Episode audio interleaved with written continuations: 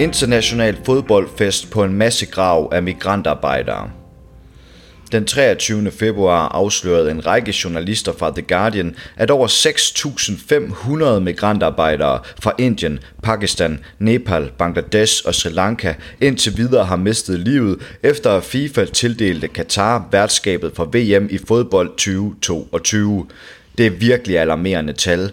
Jeg synes, det er virkelig forstemmende og et eller andet sted virkelig skuffende, at Katar ikke har ageret før, for det har ikke skortet på advarsler om, at der har været problemer også på det her felt, siger generalsekretær for Amnesty International Danmark Trine Christensen.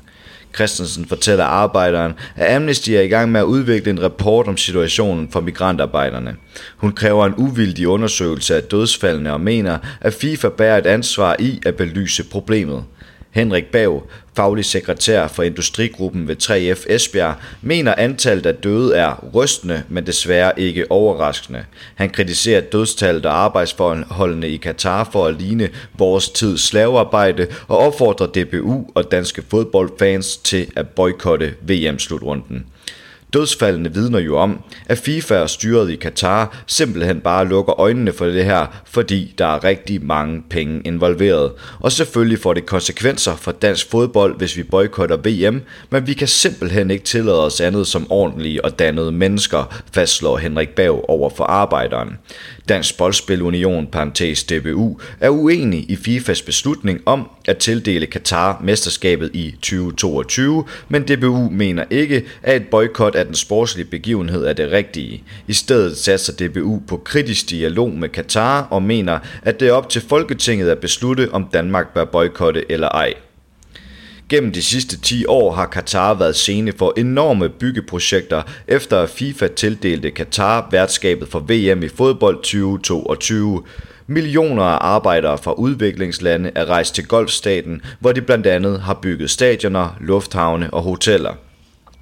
Men arbejdsforholdene i Katar har længe været kritiseret af en række menneskerettighedsorganisationer og internationale fagforeninger, der har rapporteret om dødsfald, tvangsarbejde og dårlig indkvartering og nu kan The Guardian altså fortælle, at over 6.500 migrantarbejdere alene fra lande i Sydasien indtil videre har mistet livet op til den internationale sportsbegivenhed. Den her slutrunde kommer til at blive spillet oven på en kirkegård, siger 3F Esbjergs Henrik Bav. For uden at være faglig sekretær hos 3F Esbjerg er Bav en selverklæret fodboldelsker med tyk streg under elsker – men på grund af de tusinde dødsfald og elendige arbejdsforhold for migranter i Katar, ser han det alligevel som en nødvendighed at boykotte fodbold-VM i 2022. Fodbold skal sgu ikke spilles oven på en kirkegård. VM skal være en folkefest. Det er jo hele pointen. Som fodboldelsker og fagligt funderet menneske mener jeg sgu oprigtigt, at DBU og det officielle Danmark skal boykotte VM, understreger han. Generalsekretær Tine Kastensen forklarer, at Amnesty allerede inden forberedelserne til VM kæmpede mod Katars kafala-system, der har gjort firmaer til sponsorer for arbejderne og givet dem råderet over migranternes liv. Kafala-systemet har blandt andet givet firmaer mulighed for at nægte migrantarbejdere at søge nye jobs eller rejse ud af landet. Vores reporter har vist forhold, der ligner tvangsarbejde, hvor folk nærmest ikke har kunne komme ud af arbejdsrelationen, selvom de måske ikke engang fik udbetalt deres løn, siger Trine Christensen. Selvom Henrik Bav anerkender, at arbejdsforhold for migranter i Katar ikke direkte kan sidestilles med slaveri i gamle dage, giver han alligevel udtryk for, at der er tale om moderne slavearbejde. Jeg vil mene, at det er vores tids slavearbejde, for de her arme mennesker er jo låst fast, altså de er jo fuldstændig overladt til arbejdsgivernes lod, siger Bav. Amnestys Trine Christensen tilføjer, at selvom Katar i nyere tid har indført reformer for bedre arbejdsvilkår og ulovliggjort kafala-systemet, så halter det fortsat med at få lovændringerne implementeret. Migrantarbejdere søger mod golfen for at forsørge deres familier. De kommer ofte fra dybt fattige landsbysamfund, hvor det er svært at tjene til livets ophold, og mange vil gerne give deres børn lidt bedre muligheder, end de selv har haft, siger Trine Christensen og fortsætter. Det der ofte sker, er at hele familien sparer sammen og måske tager et lån for overhovedet at kunne sende en repræsentant afsted der så kan sende penge hjem til familien. Penge kan hjælpe med at uddanne deres børn eller gøre, at familien får det bedre. Det her handler om tusindvis af menneskers drømme for et bedre liv, understreger Trine Christensen. Men når håbefulde migranter når til Katar, sker det ofte, at de bliver indkvarteret på værelser, hvor de må sove på gulvet med 10 andre arbejdere, rapporterer den internationale konfederation af fagforeninger. Ofte bliver de, for en mindre løn end lovet, tvunget til at arbejde 60 timer i ugen i glohed varme og uden ordentlige sikkerhedsforanstaltninger. Det her er jo systematisk udnyttelse af fattige mennesker. Der er jo ikke ret mange indbyggere i Katar, der udfører det arbejde her. De sidder længere oppe i systemet, siger 3F Esbjergs Henrik Bauer fortsætter. Arbejderne er fattige mennesker, der håber på at kunne brødføde deres familier, men det er mere normen end undtagelsen, at arbejderne ikke får deres løn til tiden, hvis de der overhovedet får løn.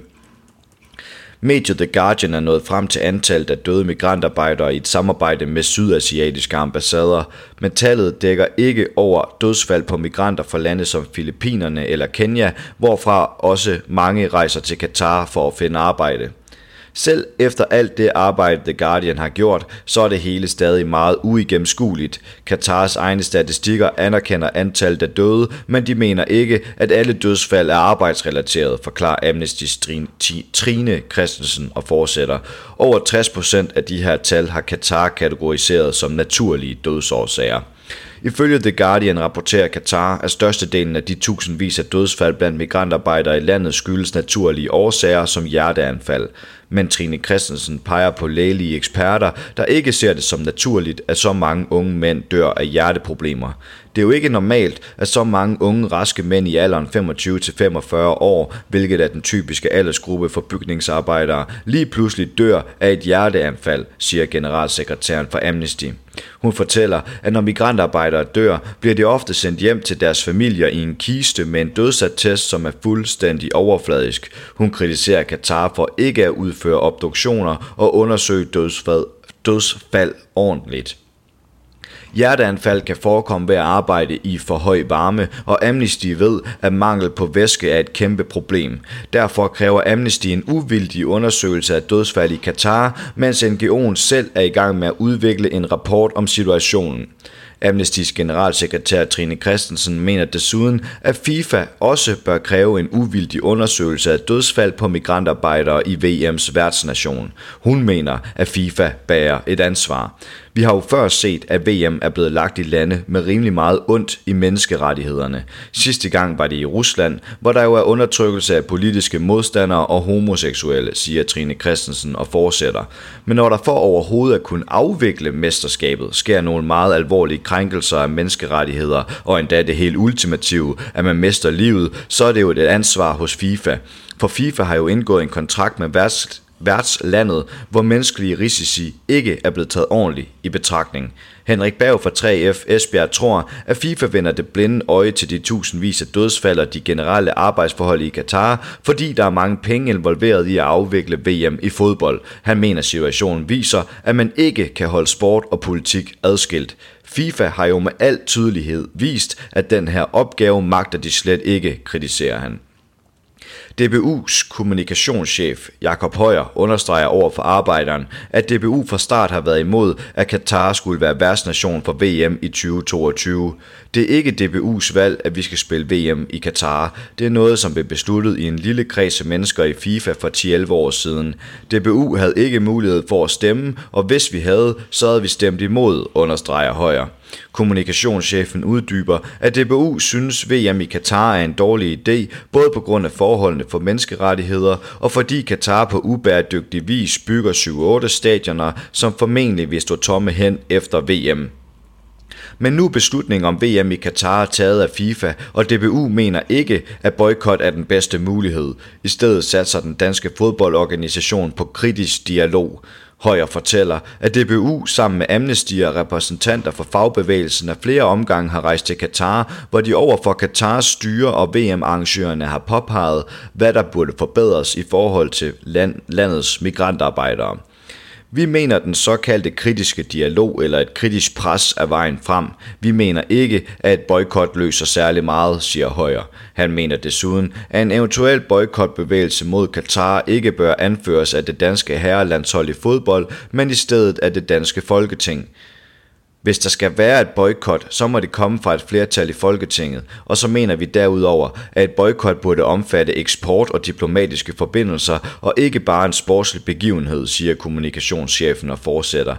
Hvis man vælger at boykotte på det sportslige område og samtidig eksportere for milliarder af kroner, så vil jeg jo synes, at det er en mærkelig måde at tage nogle landshold som gissel i international politik.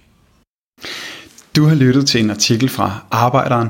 Abonner på vores podcast på iTunes, eller hvor du ellers hører din podcast. Du kan også klikke ind på arbejderen.dk for meget mere journalistisk indhold. Du er også velkommen til at følge Arbejderen på YouTube, Facebook, Instagram eller Twitter, samt tilmelde dig Arbejderens daglige opdatering på Messenger. Vil du i kontakt med redaktionen, kan det ske ved at sende en mail til redaktion arbejderen.dk. Tak fordi du lyttede med.